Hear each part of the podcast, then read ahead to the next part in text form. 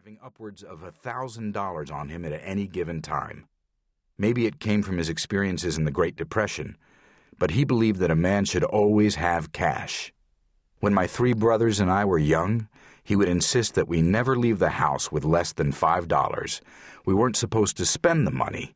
In fact, there was a full accounting of what we spent every night, but we had to carry it. A man's got to have cash, he would say. You'll never know when you'll need it. This day, my father tossed the money clip to the ground with a quick flick of the wrist.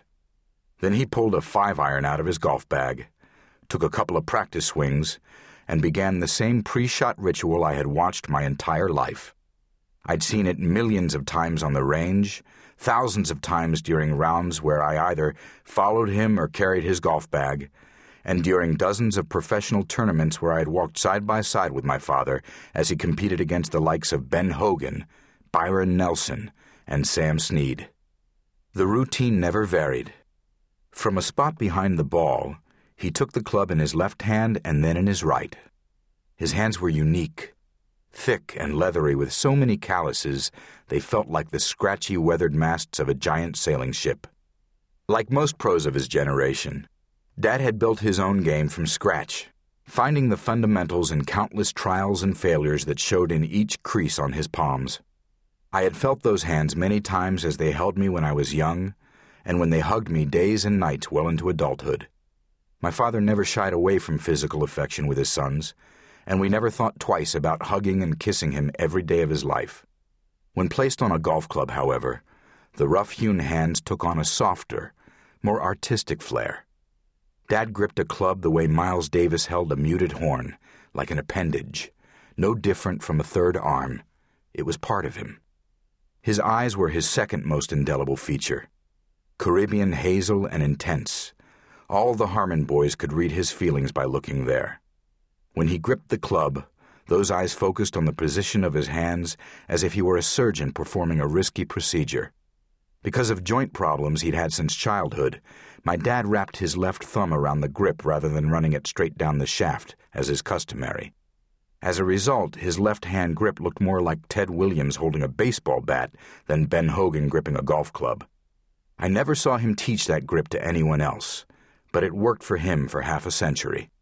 I'm still convinced he could have hit a five iron blindfolded in his sleep at midnight, and nothing would have been different. It came so naturally to him. But that didn't stop him from concentrating on his hands as they wrapped around the grip of the club. Then he put the club head behind the ball before placing his right foot and then his left in position. Two waggles of the club, and then his eyes moved slowly between the ball and the line of his intended shot. Usually he was ready to swing, but this time he hesitated. Without taking his eyes off the target, he said, Do you see those flags? I looked down the range and, along with my brothers, acknowledged the row of flags. If I hit one shot left of those flags, you boys can split everything in that money clip. With that, he swung the club, and the ball flew from the ground with a crisp click. It sailed up into the deep blue sky on a perfect line and a perfect trajectory, over the first flag, then the second, until it reached its apex. Then it drifted ever so slightly, falling five yards right of the third flag in the line.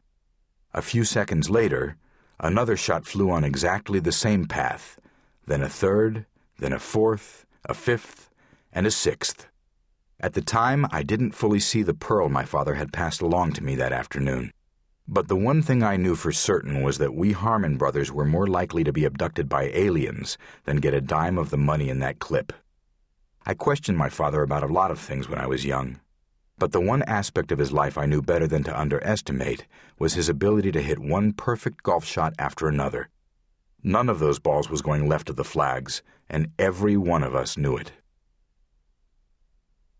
Claude Harmon, my father, had the kind of natural golf talent that made him a prodigy. At age 13, he shot 63 at Dubsdread in Orlando in an exhibition with two of the game's greats, Walter Hagen and Gene Sarazen. He qualified for the U.S. Amateur at 14, and in the 1940s, after turning pro, he won the Miami Four Ball, the Havana Open twice, the Westchester Open three times, the National Championship of Club Professionals, and the Met PGA. He finished in the top five in nine major championships, made it to the semifinals of the PGA Championship three times, the event was match play at the time, and finished third in the 1959 U.S. Open, the highest finish in the National Open by a golf pro in the modern era. And also, in 1948, when I was four years old, my father produced his best ever performance, shooting a tournament record 9 under par at Augusta National to win the Masters tournament by five shots.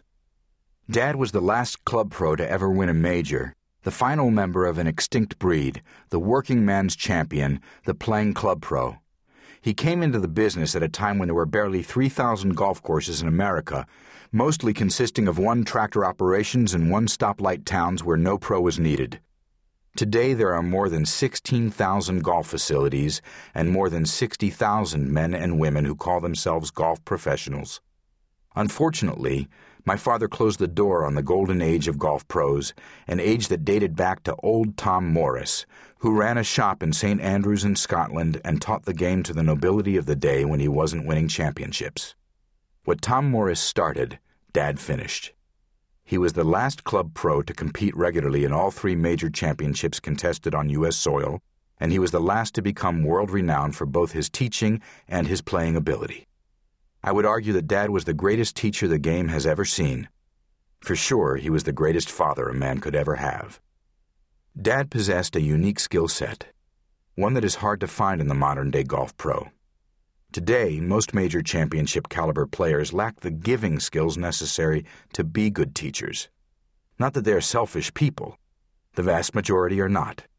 But to be a great player, you have to be a little insular and egotistical. Being a great teacher not only requires empathy, it also takes someone who wants nothing more out of life than the satisfaction that comes from helping others. My father possessed both he could take an average golfer to the lesson tee, and within five or ten minutes, the student would be making better swings and hitting more solid golf shots. Later that afternoon, he might take Sam Snead, Tommy Armour, or Johnny Revolta out onto the west course at Winged Foot and close them out on a $50 match before the 16th tee. Dad could make any student play better if he was willing to listen. Fortunately, his playing record and reputation as a teacher left him no shortage of those. Dad taught golf to kings and presidents and captains of industry, as well as to past and future tour players and major championship winners. In the process, he revolutionized teaching, using such technology as 8mm film projection. He is the only teaching pro ever to be on the cover of Sports Illustrated, not because of his playing prowess, but because of his unique ability to communicate the fundamentals of the golf swing. He was one of the first to use a weighted golf club as a training aid. He had a driver with so much lead in the head that the thing must have weighed nine pounds. Years before you could order swing connection devices through toll free numbers off late night infomercials, Dad was taking the belt off his trousers and wrapping it around the upper arms and torsos of students who needed to tighten their swings. He did this for good players, bad players, rich and poor. He did it to make people better. He did it because he cared. He taught Presidents Eisenhower, Kennedy, Nixon, and Ford. He was the personal instructor to King Hassan II of Morocco. He taught Henry Ford, the Duke of Windsor, Bob Hope, Randolph Scott, Howard Hughes, Bing Crosby, Lana Turner, and Johnny Carson. He also offered advice freely and openly to his fellow competitors. During a U.S. Open practice round, Dad and Mr. Hogan were playing with U.S. Open champion Dr. Cary Middlecoff. When Cary failed to get out of his third bunker in a row, Dad turned to Mr. Hogan and said, Ben, I've got to help Doc with his bunker play. He's the worst I've ever seen. To which Mr. Hogan said, Leave him alone, Claude. If we're lucky, he'll never learn. Dad gave Middlecoff the lesson anyway. He coached and trained 44 assistant professionals, including Jackie Burke, who won 16 tour events, two majors, and captained a Ryder Cup team, Mike Souchak, who won 16 times and held the professional 72 hole scoring record on tour for 40 years before one of my students, Mark Calcavecchia, broke it in 2001. Dick Mayer, who was Winged Foot's first junior member and learned the game exclusively from my father before going on to win the 1957 U.S. Open and World Golf Championship. Dave Marr, winner of the 19